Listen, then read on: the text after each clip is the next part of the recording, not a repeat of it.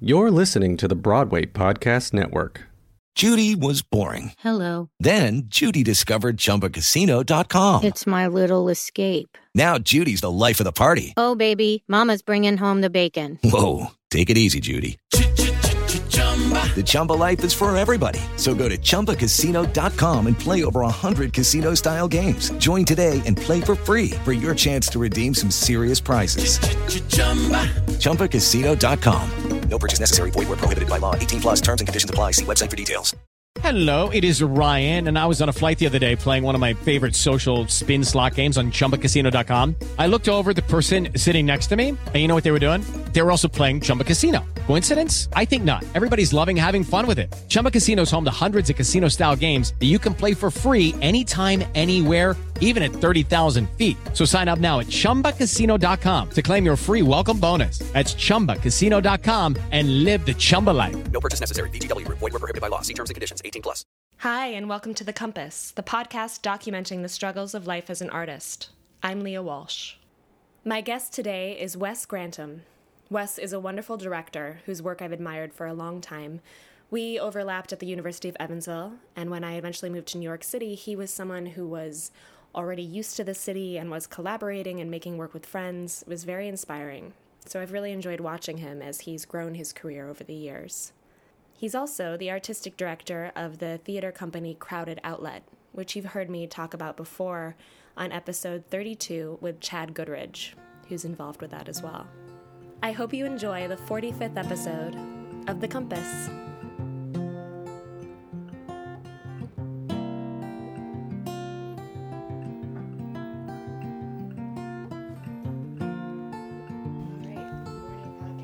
Morning podcast.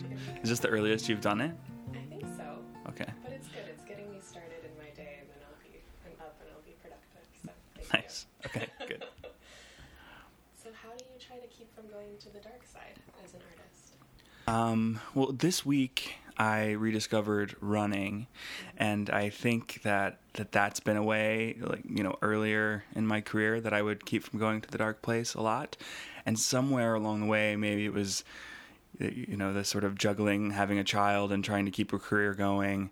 Um, I forgot about running, and uh, I, I ride my bike a lot, but it's just not the same thing. It doesn't, it's not um, as intense in terms of cardio, and you don't get all the endorphins going the same way. Mm-hmm. And so um, I'm rediscovering running, and I'm learning that that starting my day that way is is really nice in terms of keeping my head in a good spot and just keeping me motivated and excited about the day, as opposed to overwhelmed about the day or feeling. Right, dragging already. Yeah.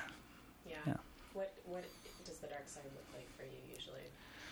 Um, it looks like uh, lashing out at the wrong people. it, it looks like you know. Uh, I'm pretty good at hiding it. You know, some people are uh, are surprised when I, if I when I do talk to my close friends about the things that I'm feeling. They're like, "Oh, I had no idea." Right. Um, but I think that you know, oftentimes if I'm working on a project or just stupid things around the house, I'll you know blow up about something so dumb, and it's just because there's this thing in my family where we just like stuff it down and stuff it down and stuff it down, and then you know something's got to give eventually.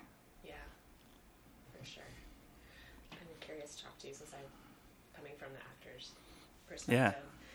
You know, when you're working on projects, it's, there's just one director, so there's a scarcity there. Yeah, yeah, definitely. Um, and I know you came straight to New York after undergrad. You didn't do grad school, right? Right, right. And so you've been here a long time, and you've been building connections and doing a lot of different things. What do you find um, kind of the balance between, in the last ten years, like, making your own work or trying to like work your way up the ladder within the system? Yeah. Has it been surprising to you the way it's worked out? A little bit. I mean, it, it really does, or it has for me. It, it I've had to generate a lot of my own work, even when I'm getting things produced um, through organizations like that, that. That's a long process of pitching a project to an artistic director or, you know, um, a producer. And, um, you know, they, they, producers don't want to produce things just, you know, willy-nilly. They really want to get to know you. They really want to to trust the, the piece that you're creating. And um, So to get someone to to give a young director the reins, I guess I'm not so young anymore, but I was, um, to get someone to give you the reins um, takes a lot of, of, of work, and um, you have to really um, you have to really make them feel confident in your ability to to pull the production together. And so that was something I didn't, you know, early in my career when I was, uh, not my, even before I started my career, like in college when I was trying to figure out what I wanted to do, I would just say like, I'm going to be a director, because I felt like I was surrounded by actors, mm-hmm. and I was not the best actor. Um, and I went, went to a school with a lot of very good actors. And so uh, it became clear really quickly um, that I should do something different. And so I started looking, and um, I explored dramaturgy, and I explored sound design, and, and it became clear that directing was really what I wanted to do.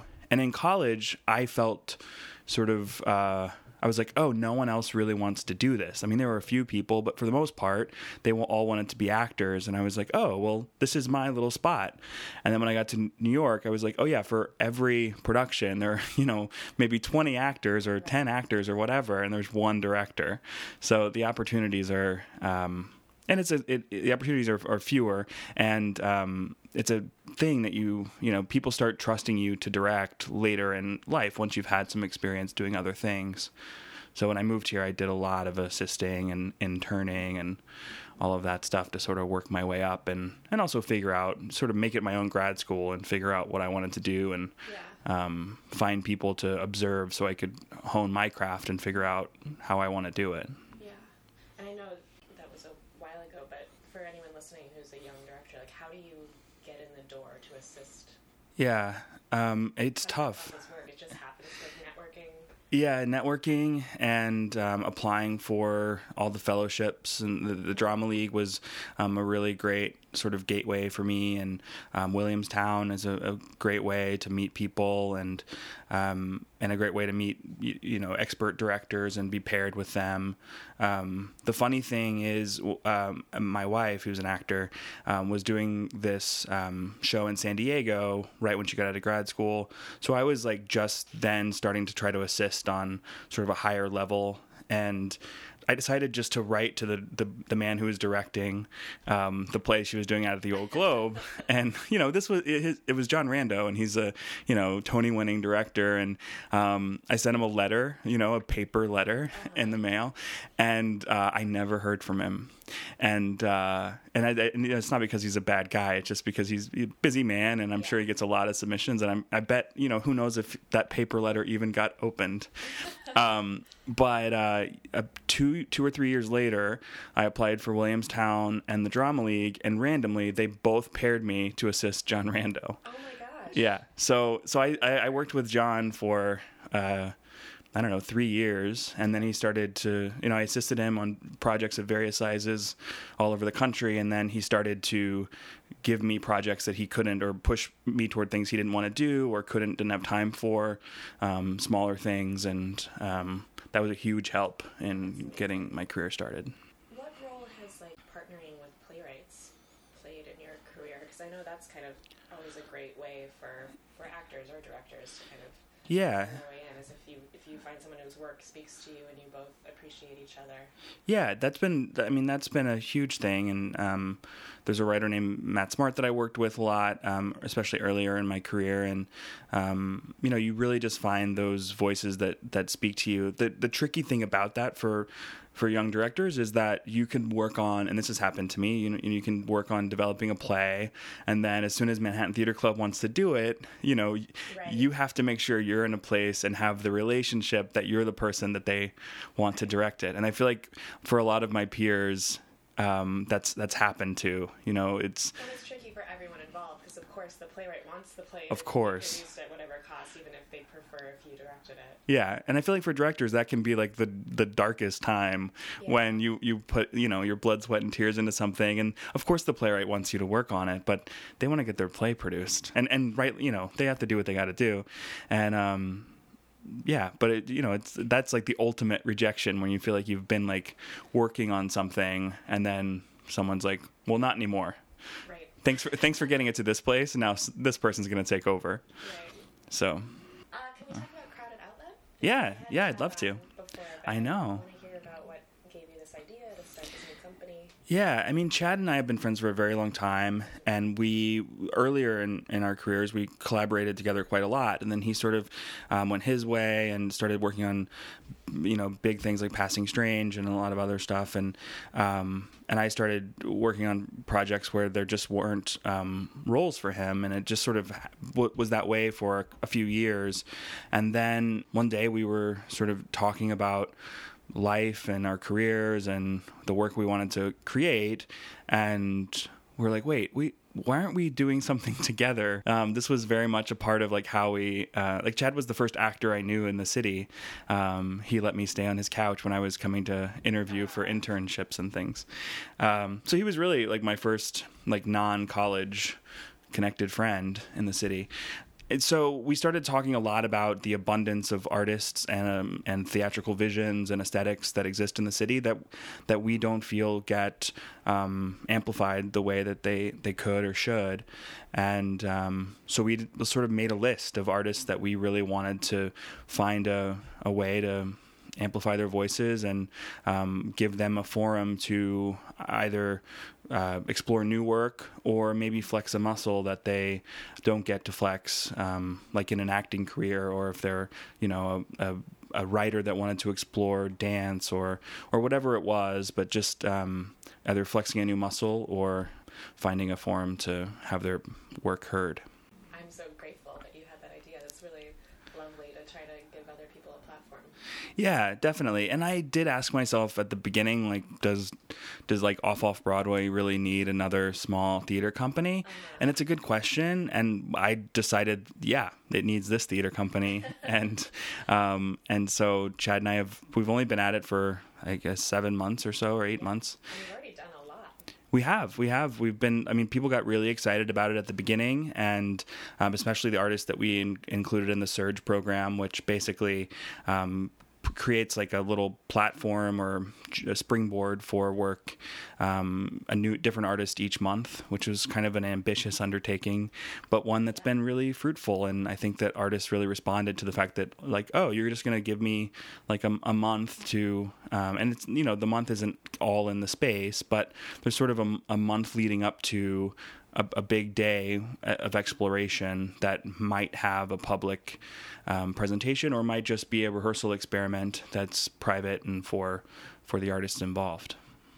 Yeah, because sometimes you just need someone to like give you that deadline or something to, even if it's just for ex- exploring, it's not like you need a finished product, but then to get you moving on a project. Yeah, and that's really what it's designed to do. And there are some artists that that we have involved that have um, things that they're developing for other organizations, and what we tell them is, you know, that's that's great, but I think you should continue to develop those things for those organizations, and what we want to do is provide you an opportunity to um to explore something that no one's asking you to do. No one's commissioning you to write the this one crazy play that's like, you know, in your mind. Um that's what we want that's what we want to sort of give you the space to explore and to start.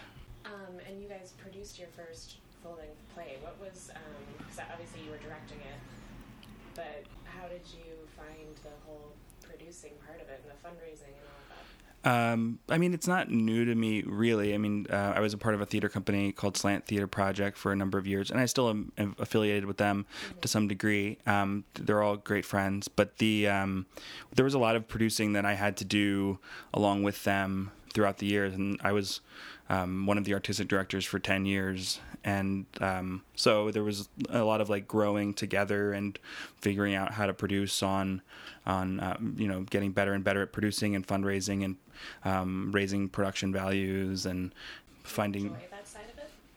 I enjoy. I en- kind of a means to an end. I enjoy. It's I enjoy producing. I don't enjoy doing all of it.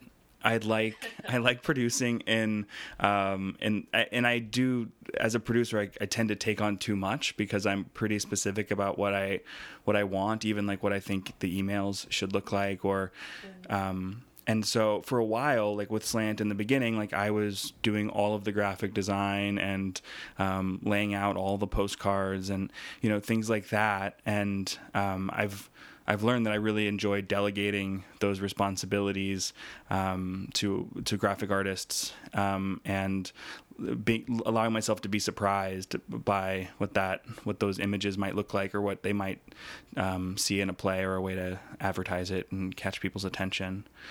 So there are some parts of it I really enjoy. Like I really enjoy um, sort of figuring out the the plan um, for how we're going to, um, at- you know, at- attack a production, and especially with off off Broadway, there's it's it's it's different because you're you don't have a space. Um, everything is um, like even just figuring out where to take out the garbage can be a whole ordeal in this city, and um, and so. What I've really enjoyed is working working with Chad to figure out how we can um, do those things better and smarter and greener, um, because theater can be such a sort of wasteful business, especially when you don't have like a warehouse to store things. You, you know, things have to, to go somewhere.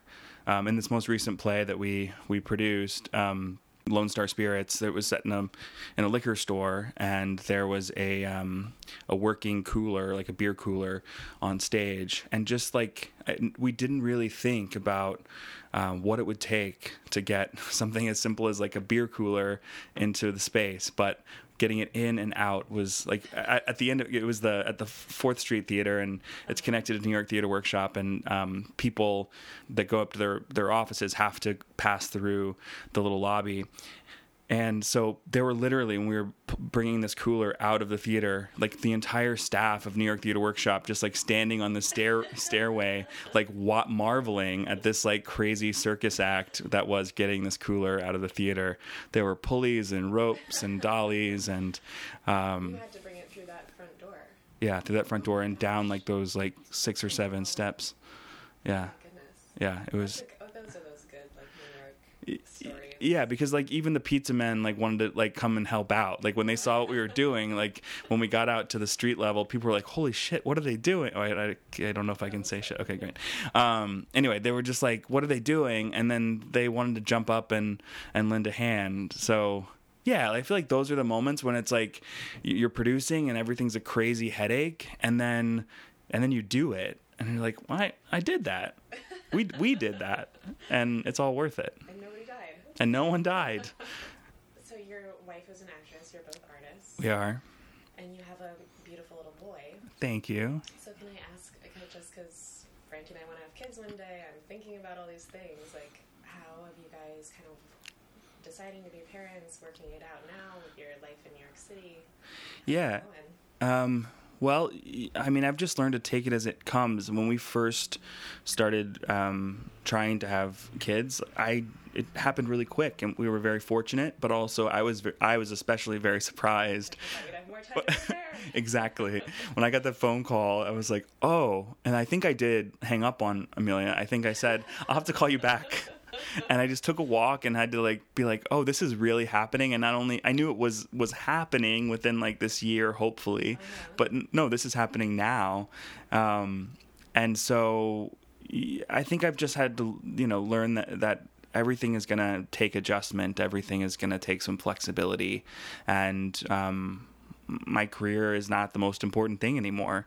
And not that it, I mean, my I've I've been sort of very career focused, um, and I still I still am in a lot of ways. But um, but now it this the priority shift, and um, it's okay for that to take a back seat. Um, Because, you know, careers are long, life life hopefully is long, and everything will happen when it's supposed to happen. And the last thing I would want is for to be one of those dads that's, um, you know, never there yeah. or, you know, just off. So, I mean, this is, we're on the brink of me going out of town for the first time, and I'm going to Pittsburgh to direct a, a musical, and they're going to come with me, which is really exciting. But um, it's a big... you know, kind of adjustment for, for our family, because we've never, like Rooney has always slept in his, his bed unless we were on vacation or something, but um, he's never been like away from home for a whole month. So yeah. that'll be, but that'll be great that you're all together.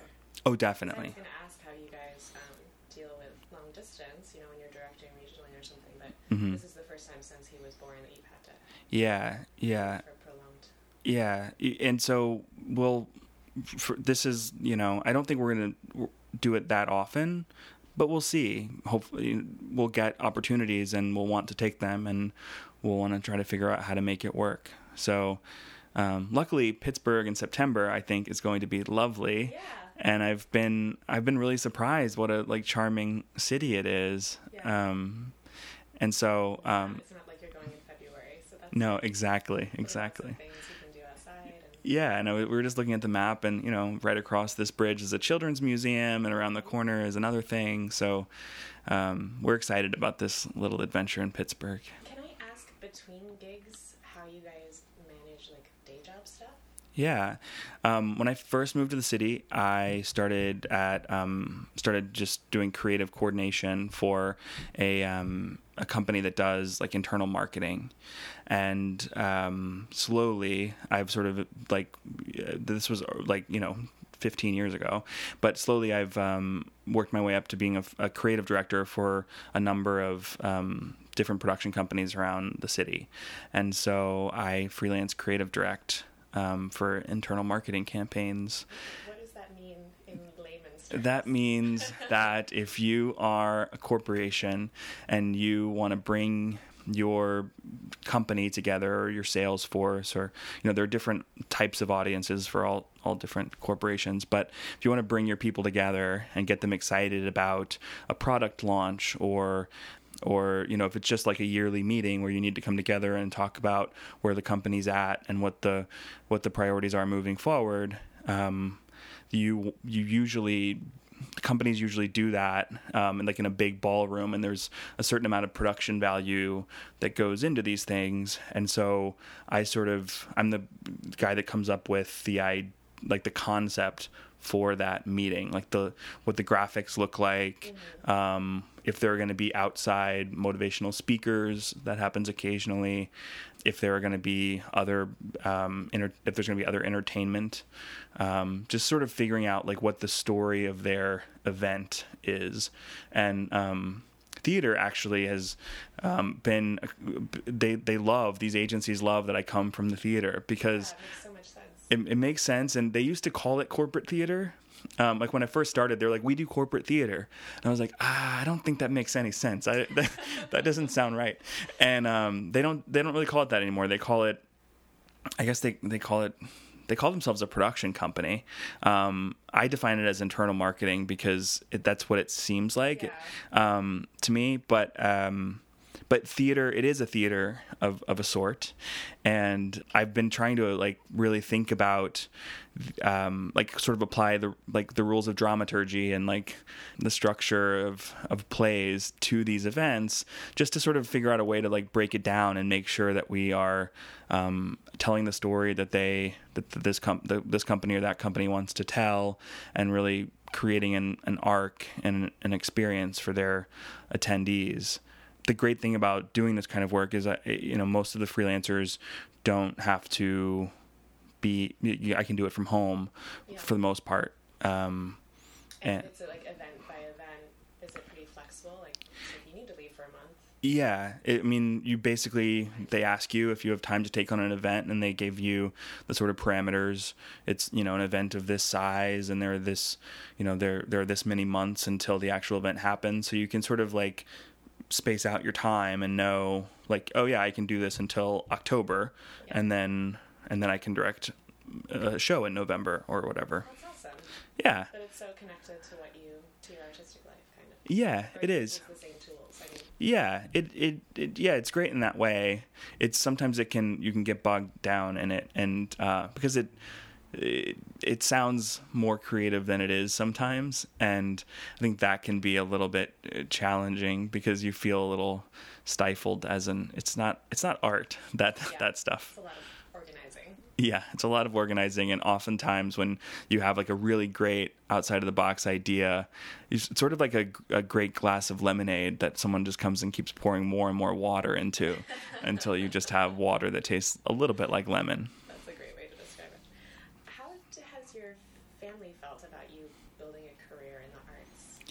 I mean, I was the first person in my family to ever finish college. Mm-hmm. So I think that they were just ha- and I and that was something that I wanted for myself. I wasn't really I wasn't really pushed to go to college. It was something I always knew I wanted to do.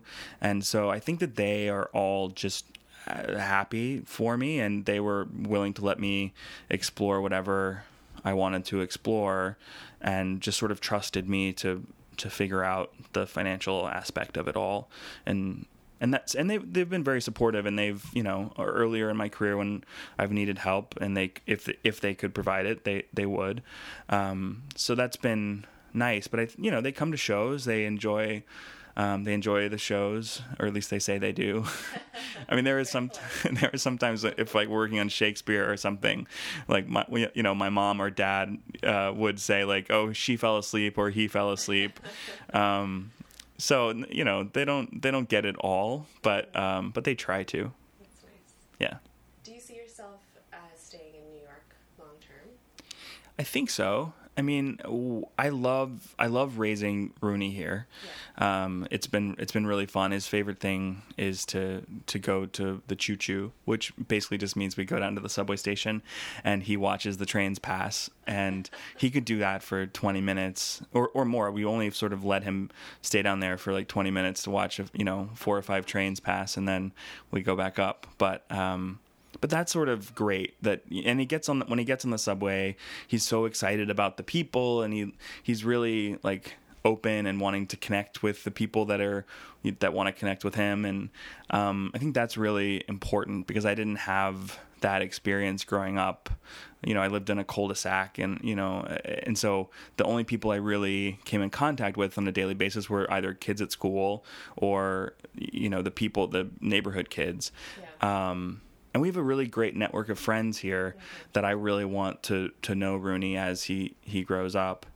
In terms of the career stuff, sometimes it's like totally, it it's it feels totally insane to me that we live in a city that costs so much, and that we insist upon that, you know, we we pretend that the artists get paid enough to, to live here, when it's just absolutely crazy.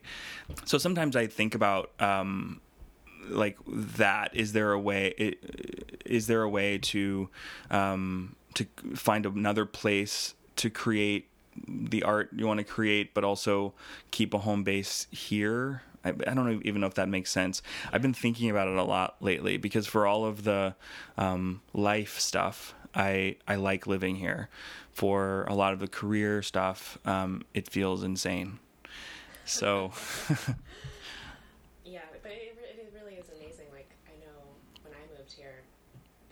so many people from college were here too. It's incredible to have people who like knew you when you were eighteen. Yeah. Still in your life in a big city like this. You're very lucky in that way. Yeah, yeah, definitely. And I think that that's been um, that was a huge help, especially early on. And now it's it's funny, because there are some people we're still close to from college, and some people we're not as close to. And like with you, like we're closer now than we were in college, which is, is great. So, but I sometimes I forget that you like you know who's from the same college or not, you know. So it's that's kind of a cool thing, because I don't ex- I don't introduce people that way, you know. Now if I'm like with friends, I don't say, and this is my friend from college, you, you know. This yeah. is so. I know it's such a, like a, it's becoming more of a fad, but it's something that I've always enjoyed doing as an actor. Yeah, I, I did, especially early in the career, like uh, out of necessity. I directed a Shakespeare play on a, a boat that was docked on the Hudson. Oh, cool. um, which was a lot of fun. And I mean, the actors, I think, hated me by the end of it, because the boat smelled um, of like rotten oil. It's a, it's still there. I think they redid it. It's called the Frying Pan. It's like a, oh, yeah. a big red light ship. Wow. And yeah, it used to be run by these people that didn't know what they had. Um, it w- There was a little bit of a bar attached, but um, it was basically just an old like rusty boat sitting there. This was before it became like the office workers happy hour. Yeah. Yeah, yeah. One day we were doing a performance or a rehearsal or something, and we got kicked off because Bon Jovi wanted to do a photo shoot. And so, like, it was just used for, like, random things like that. Um, and I don't even know that they charged us very much to or anything to to use it.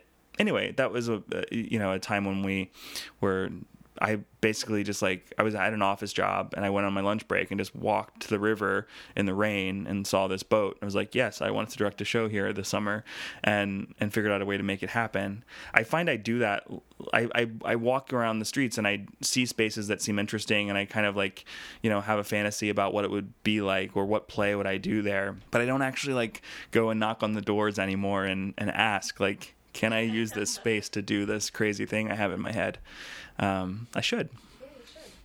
I feel like in New York, it's one or the other. It's either like people are going to gouge you for all the all your worth, right, to let you use their space, or you find these magical uh, opportunities for them. Sure. Yeah. That sounds like fun. Yeah, yeah, and I feel like it's happening more. The found space. Um, environmental theater is happening more and, and more, and so I guess it feels a little less interesting to to me. Um, not that I don't I'm not interested in seeing it, but I feel like it's it's it it can feel like a gimmick. Um, so I guess I would just want to make sure that I was finding, you know, the right space and pairing it with the right piece. Um, yeah, that it's a motivated choice, and it's not just like a marketing. Yeah. Something something interesting to sell the show.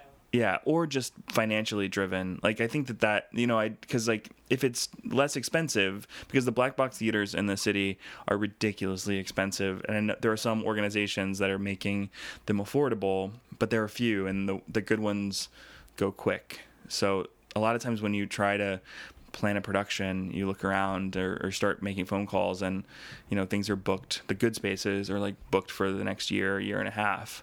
Do you have favorite spaces to work in the city?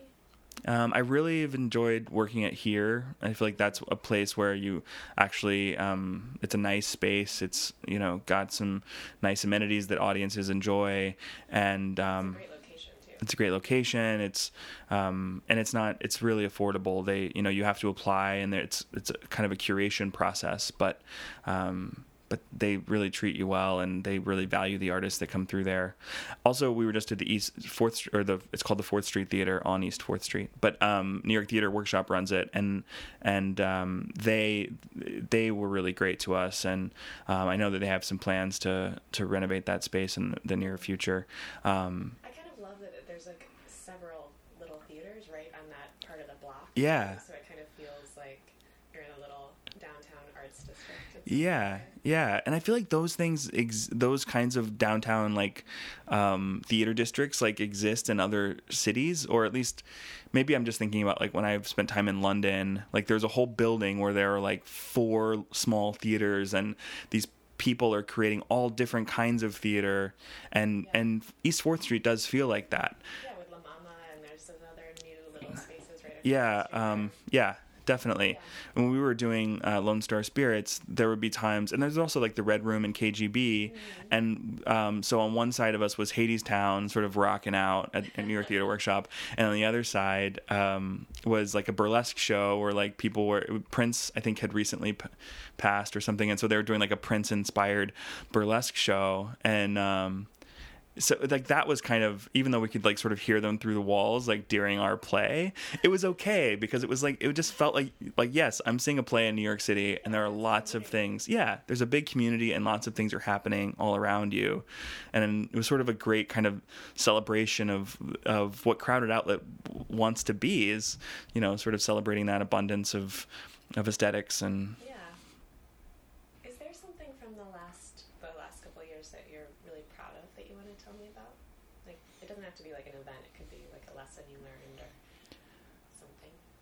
Um, let me think. Yeah.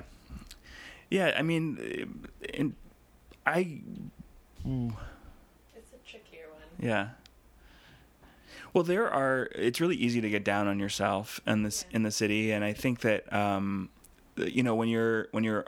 constantly having to put yourself out there in, in interviews and pitching projects to different people, it's really easy just to, I mean, you know, actors feel it obviously more often than directors because they're going in for auditions constantly. And, you know, that's just a constant like string of rejection, um, mm-hmm. with a few like, you know, bright spots. Um, but, you know, we feel it too when we have to go in and, and are constantly trying to convince people that we're, we're, you know, smart enough, bright enough, um, you know, capable enough to, to direct something. And um, there are oftentimes you're talking to someone and you're really excited about something and they just sort of glaze over or something. Um, and so I've had to like teach myself to just to, to go in and, and be me and not and not to have a chip on my shoulder, not try to be what I think that they want me to be, yeah. and not overthink it and just just be myself and and pitch the project or pitch myself for a job that um, in a way that makes sense and feels natural and not not forced in any way. And I think the the thing that taught me that, um, and it was a it was, happened several years ago, but I was interviewing to assist um, James Lapine on a project, and um, I was really sweaty because it was like a warmer day. It was like it was the fall. It was November, but it was like a warmer day, um, and I. I get sweaty, especially if I'm nervous about yeah, things. Sure. And so I'm in the elevator and I'm just like perspiring like crazy and I'm trying to wipe it off. And so I get to his, his the floor where his office is, and I, I go in and I just can't stop sweating. And his, his office is so pristine and, and wonderful. And I sit down on the couch and he sees me kind of like mop. He's trying to talk to me and look at my resume, and we've never met. And um, he's trying just to like do the interview thing. And then finally he realizes that I'm sweating profusely and trying to hide it and goes, "Would you like a paper towel?" And I was like, uh, yeah, sure. I, maybe that's a good idea. And so he gives me a piece of paper towel, and, and I, you know, the interview goes on. I mop my brow and, and I eventually calm down and stop sweating. But I leave the paper towel on the couch on this in this beautiful office, this sweaty rag. Without thinking about it, I say bye to him because the interview had gone pretty well. Yeah. And I go downstairs and I get around the corner and I'm standing outside of Duane Reade, and I realize, oh my God, I left that sweaty rag on that man's couch. And so I was I was like, well, I lost that job. But then I was like, no. And so I called him, I, and uh, at first his like office answer machine picked up, and then when he heard me like babbling about this sweaty rag, he picked up and he goes, "Would you like it back?" And I said, "No, I just wanted you to know that I'm not that kind of I'm not the kind of person that would leave." Like, I realized that that happened. I realized that that happened, and I'm really sorry about it. Hung up. Um, He didn't hire me for that job, but we did work together later on a, on several projects. Um, but I really do think that the reason that was such a me thing, like neurotic kind of me thing to do, to like call and explain myself. And um, I, it th- it resulted in me working with James on a number of projects. I think that's why he he remembered me, because I was that weird dude that decided to call back about this stupid piece of trash I left on his couch. Yeah, and just to be comfortable with, like, this is who I am. Yeah. Thank you for sharing that with me. When you are in a space where you're going to the dark side and feeling uninspired or frustrated, are there any concrete things that you reach for again and again, like a book or an activity or something? I know you mentioned running. Yeah, I mean, r- running is definitely a, a thing I'll... I mean, I sort of had the idea to um, create Crowded Outlet when I was r- running um, hmm. because I almost got hit by a car. And um and this car just like uh, the I, I live in Queens, and that sometimes people just run stop signs. They just don't think stop signs matter. And so um I, this car ran a stop sign, and, and like if I hadn't stopped, like I don't even think he saw me at all. Like I, he just kept driving through the stop sign. And I, anyway, and so I sort of like uh had this moment where it was just I was sort of like shocked and sort of like take like taken out of myself for a moment, and um woken up in a way, and I started to. to think think differently about what I was up to um, in my career, and had the idea for Crowded Outlet on that run. But um, which is just kind of a random thing. But so running has been a thing that um, will just sort of wake me up and get me thinking in a different way, with or without getting almost hit by a car. and um, and then...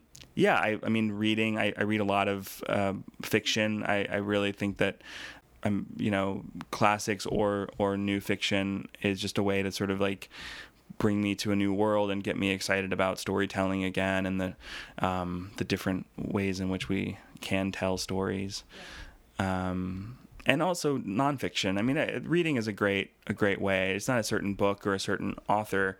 Um, sometimes it's just finding a, a topic that is interesting to me at the moment and reminding myself that. Um, If you if you just like turn your brain off and allow yourself allow someone to take you on a journey, um, something might might come to you that you weren't expecting. Yeah. And then lastly, is there anything that you've seen recently that you want to recommend? What have I seen this summer? Oh, I mean, it's not really a recommendation because it's already closed. But oh. I was really surprised how much I enjoyed the. Um, Um, Troilus and Cressida in uh, Central Park mm-hmm. uh, this this past summer. Um, I've never seen it produced before.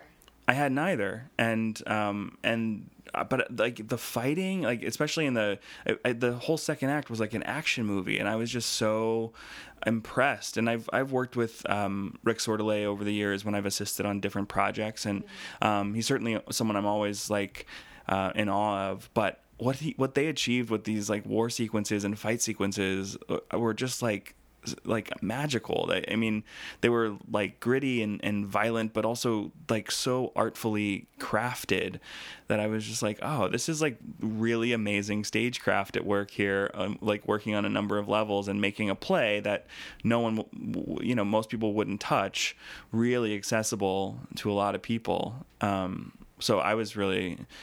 Maybe that's the last thing I, I've seen. I don't get to go to the theater much because I'm a parent.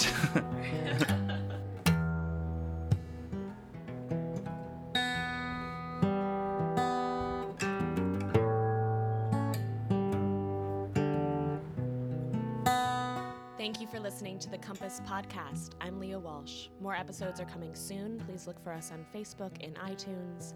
I'd like to thank the following people for their generosity. The Compass cover art is by Kim Miller, music by Brendan Spieth, audio assistance from Nick Chokski, and a special thanks to Frankie J. Alvarez. See you next time.